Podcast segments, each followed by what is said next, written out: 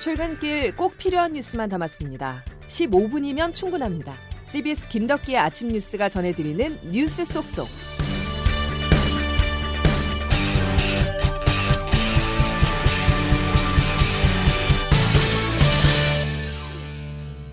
여러분 안녕하십니까? 10월 19일 김덕기 아침 뉴스입니다. 어젯밤 한반도엔 또다시 포사격 소리가 울려 퍼졌습니다. 북한이 나흘 만에 동서의 완충구역으로 100발이 넘는 포병 사격을 감행했는데요. 명백한 9.19 남북 군사합의 위반으로 중국 당대회가 열리는 기간 소강 상태에 들어갈 거란 예측을 깼습니다. 첫 소식 양승진 기자입니다. 합동참모본부에 따르면 북한은 어젯밤 10시부터 황해도 장상곶 일대에서 서해상으로 100여 발을 이어 밤 11시쯤부터 강원도 장전 일대에서 동해상으로 150여 발의 포병 사격을 했습니다. 북한이 중국의 당대회 기간에 도발한 것은 이례적인 것으로 당대회 기간에 소강 상태에 들어갈 것이란 예측을 깼습니다. 동해와 서해상의 낙탄 지점은 9.19 군사 합의에 따른 북방 한계선 이북 해상 완충 구역 이내이며 우리 영해로의 낙탄은 없었다고 합참은 설명했습니다. 북한의 이번 포병 사격은 그제 시작한 우리 군의 하반기 야외 기동 훈련인 호국 훈련과 전방 지역의 포격에 반발하는 성격의 도발로 분석됩니다. 강력한 군사적 대응 경고를 보내기 위해 북한은 최근 우리 군 또는 주한 미군이 전방의 완충 구역 이남에서 사격 훈련을 하는 것도 빌미 삼아 9.19 합의를 위반하는 도발을 반복하고 있습니다. 앞서 북한은 지난 13일 밤부터 14일 밤까지 하루 사이 군사 분계선 일대에서 전투기 위협 비행과 탄도 미사일 발사, 포 사격을 하며 연쇄 도발을 벌였습니다. 한미 정보 당국은 북한이 중국 당대회가 마무리되는 이달 말부터 다음 달 8일 미국의 중간 선거 전에 7차 핵실험에 나설 가능성이 큰 것으로 보고 있습니다. CBS 뉴스 양승길입니다. 이처럼 북한의 위협이 커지는 상황에서 우리 정부와 여당은 확장 억제 강화, 즉 미군 전략 자산의 한반도 상시 배치 제안을 검토하고 있습니다. 하지만 우리 시간으로 오늘 패트릭 라이더 미 국방부 대변인은 언론 브리핑에서 주한미군 주둔이야 말로 한국 방위에 대한 미국의 약속이라며 전략 자산 상시 배치에 대해서 사실상 부정적 입장을 밝혔습니다. 어제 필립 골드버그 주한 미 대사도 긴장을 늦추기 위해서 핵무기를 제거할 필요에 더 초점을 맞춰야 한다고 밝혔습니다. 시진핑 국가주석의 장기 집권 시대가 서막을 연 중국으로 가보겠습니다. 중국 공산당 사회주의가 국권이 이어지기 위해서는 자본주의보다 더 잘 산다는 점을 대내외에 보여줘야 하는데요. 그만큼 경제가 중요합니다. 그런데 어제로 예정이 됐었던 3분기 경제 성장률 발표를 중국 정부가 돌연 연기했습니다. 베이징에서 진행 중인 당 대회에 찬물을 끼얹지 않기 위해서라는 분석입니다. 베이징에서 안성영 특파원이 보도합니다. 어제는 중국의 3분기 경제 성장률이 발표되는 날이었습니다. 하지만 발표되지 않았습니다. 함께 발표될 예정이었던 9월 산업 생산과 소매 판매, 도시 지역 고정 자산 투자 등도 연기됐습니다. 중국 당국은 3분기에 경제가 상당히 반등했다고만 밝혔습니다. 하지만 2분기 0.4% 성장에 비해서는 놀랐겠지만 전문가 예상치에는 훨씬 못 미친 것 같다는 전망이 이미 나왔습니다. 20차 당대회 개막 이틀 전인 지난 14일 발표될 예정이었던 9월 수출입과 3분기 수출입 통계는 아직 발표되지 않고 있습니다. 중국 경제를 떠받치는 3대 요소 중 하나가 수출인데 8월 수출이 석 달 만에 한 자릿수로 떨어진 데 이어 9월에 더 안 좋아진 것 아니냐는 얘기가 나오고 있습니다. 시진핑 국가주석의 3년임을 결정하는 당대회에 찬물을 끼얹지 않기 위해서 각종 경제지표 발표를 미룬 것이라는 추측이 힘을 얻고 있습니다. 소비와 투자가 부진하고 부동산 경기도 살아날 기미를 보이지 않는 등 중국 당국의 큰 소리와는 달리 시진핑 집권 3기를 위한 경제 환경이 썩 좋지 않습니다. 베이징에서 CBS 뉴스 안성료입니다.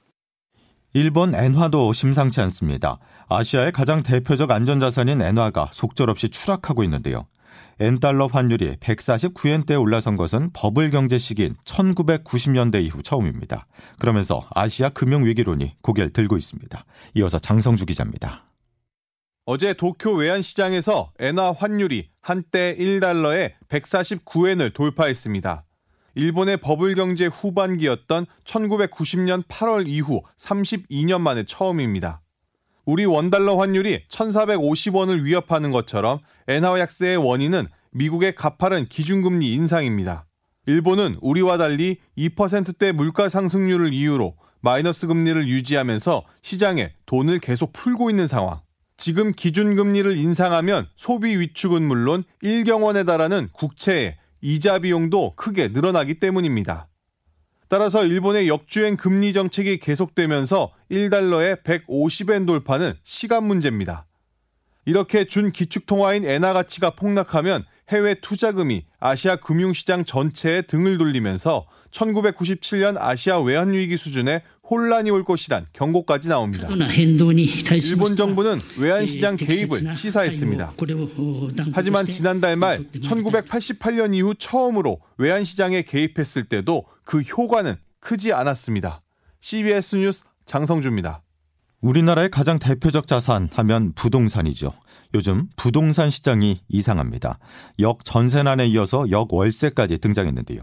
집주인이 세입자의 은행 이자를 대신 내주고 있습니다. 가파른 금리 인상이 가져온 기현상입니다. 김수영 기자가 취재했습니다. 서울의 한 대단지 아파트 전용 60제곱미터 주택을 가진 A씨는 요즘 잠을 설치고 있습니다. 2년 전 보증금 9억 원의 전세를 들어온 세입자는 만기가 끝나면 이사를 가겠다고 최근 통보했는데 최근 전세 시세는 6억 원대로 뚝 떨어진 상태입니다. 새로운 세입자를 받더라도 보증금을 모두 돌려주기 어려워진 A씨는 대출을 받는 방법도 고민하고 있습니다. 전세 만기를 앞두고 고민에 빠진 집주인이 A씨만 있는 건 아닙니다. 가파른 금리 인상의 영향으로 전세 대출 금리가 오르면서 세입자들이 전세보다 월세를 선호하고 있는 가운데 거래 절벽이 이어지면서 매매 매물을 전세 매물로 돌리는 집주인들까지 더해져 전세 가격이 뚝뚝 떨어지고 있습니다. 전세값이 급락하면서 집주인이 하락한 전세 보증금을 세입자에게 돌려주는 역전세를 넘어서 집주인이 세입자에게 월세를 내는 역월세 분위기도 감지됩니다.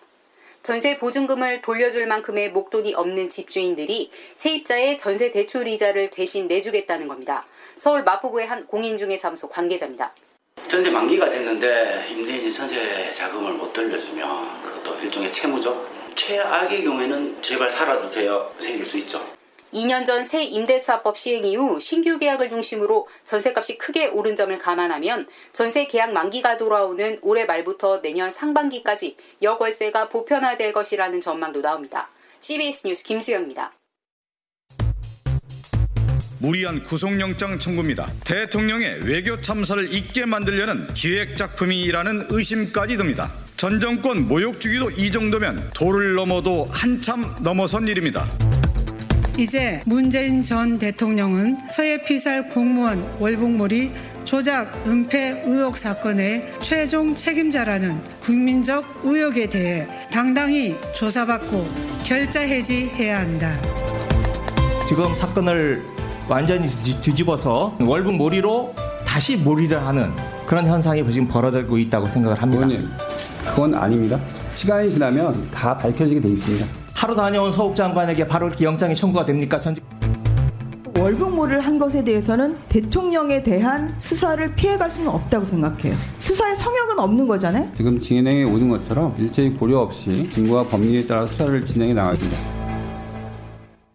검찰이 서욱 전 국방부 장관에게 구속영장을 청구했습니다. 서해 공무원 피격 사건 수사 개시 이후 핵심 인물에 대한 첫 구속영장입니다. 검찰이 사실상 이번 수사에 승부수를 던졌다는 해석인데요. 신병 확보 여부가 검찰 수사의 분수령이 될 전망입니다. 김태현 기자입니다.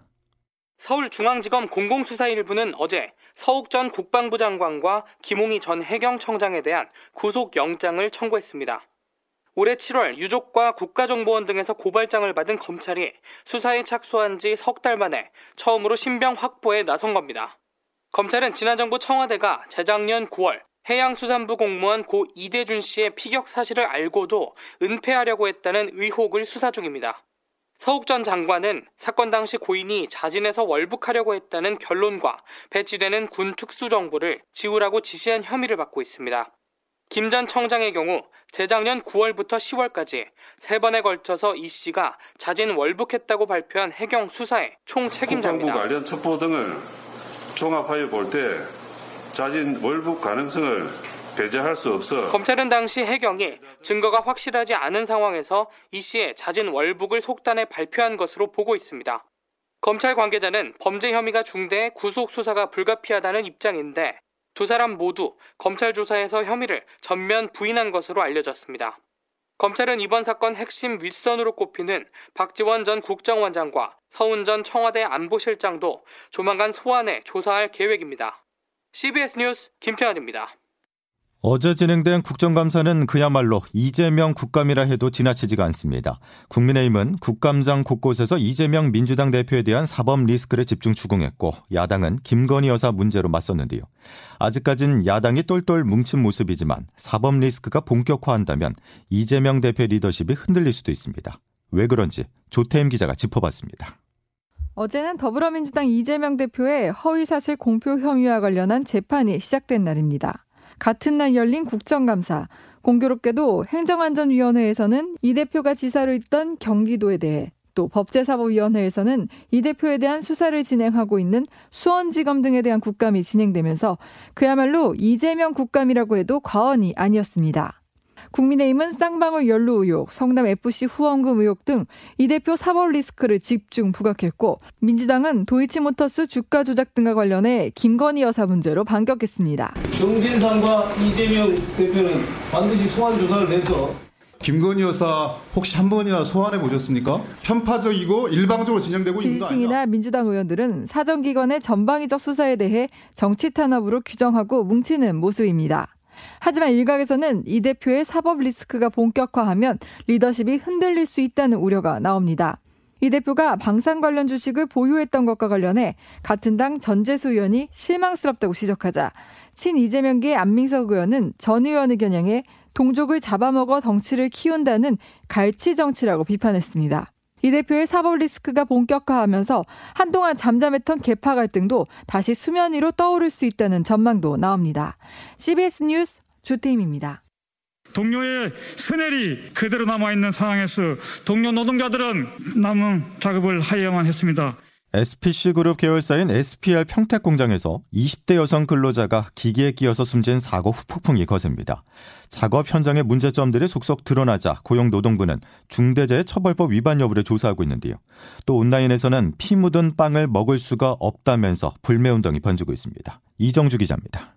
이번 사고 발생 이후 온라인에선 SPC가 운영 중인 상호들이 공개되며 소비자들을 중심으로 불매운동이 확산되고 있습니다. 사고 다음 날 노동조합이 공개한 영상을 보면 해당 20대 노동자가 숨진 배합기 근처에는 가림막이 설치됐지만 동료 노동자들은 근처에서 여전히 일을 하고 있었습니다. 고용노동부가 작업 중지 명령을 내린 후 사고와 연관된 일부 배합기를 제외하고 나머지 기계는 기존대로 운영한 겁니다. SPC 측은 가맹점들의 피해를 줄이기 위해 정상 작동이 불가피했다고 설명했지만 시민단체에선 생명을 경시하는 기업에 책임을 물어야 한다는 질타가 이어지고 있습니다.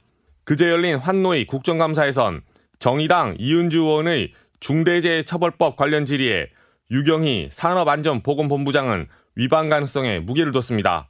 회전축이 작동할 때는 덮개를 설치해야 한다. 보시다시피 해당 사업장은 이를 위반했습니다. 중대재해법상 안전보고 확보 의무 위반한 것이 되죠? 네, 위반할 가능성이 매우 높습니다. 네. SPC 측에 대한 불매운동 조짐이 벌어지는 가운데 가맹점을 운영 중인 상당수 소상공인들의 피해가 커질 수 있다는 우려도 나옵니다. CBS 뉴스 이종주입니다.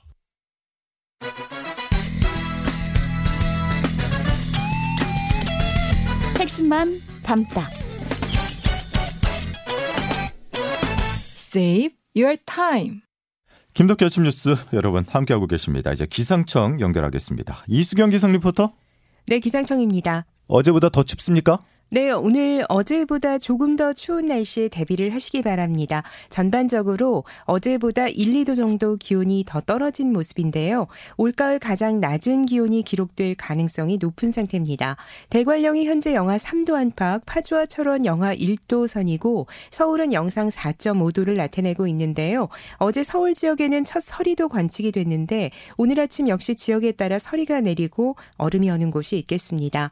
한편 오늘 낮에는 어제보다 어제보다 기온이 오르면서 오늘은 일교차가 크겠는데요. 서울과 파주, 강릉과 전주의 낮 기온이 17도, 대구 18도, 부산은 20도가 예상됩니다. 내일 오후부터는 추위가 누그러지면서 예년 이맘때 기온을 되찾을 것으로 예상됩니다. 오늘 대체로 맑은 날씨가 이어지겠고 공기질은 깨끗할 것으로 예상됩니다. 날씨였습니다. 수요일 김덕기 아침 뉴스는 여기까지입니다. 내일도 꼭 필요한 뉴스들로만 꽉 채워드리겠습니다. 고맙습니다.